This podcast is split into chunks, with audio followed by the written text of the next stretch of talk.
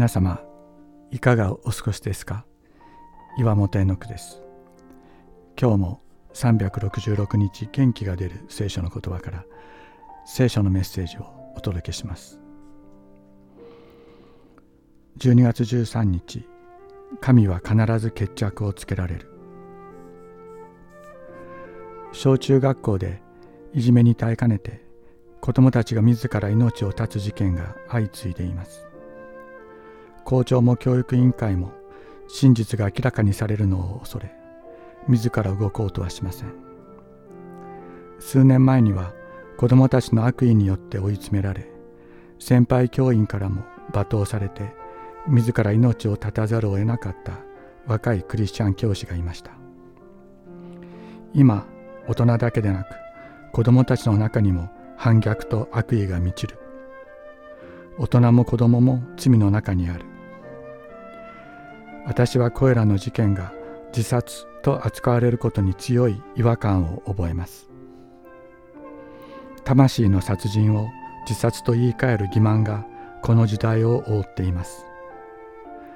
主の日終わりの日は必ず来る。そのことをすべての人が知らなければなりません。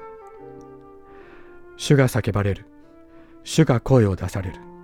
苦しめられ殺される者たち主が愛される者たちのために主が叫ばれるのです。今こそ主に帰る時です。悪魔に心を支配されている者たちが罪を悔い主の前にひれ伏さなければならない時です。子供だからといって主の前に罪が見逃されることはありません。キリストの十字架の血を自分の酒どころにするか否かそれだけが救いと滅びを隔てるのです。悪意によって人を死に追いやった者たちの罪をあがなうことができるのは主イエスの十字架の血だけです。主イエスの十字架の血は死に追いやられた人たちの霊をも癒し救う。このお方の十字架の血においてのみ完全な許しと和解が与えられるのです。罪を悔い主に帰れ。そこにしか救いはない。主はシオンから叫びエルサレムから声を出される。天も地も震える。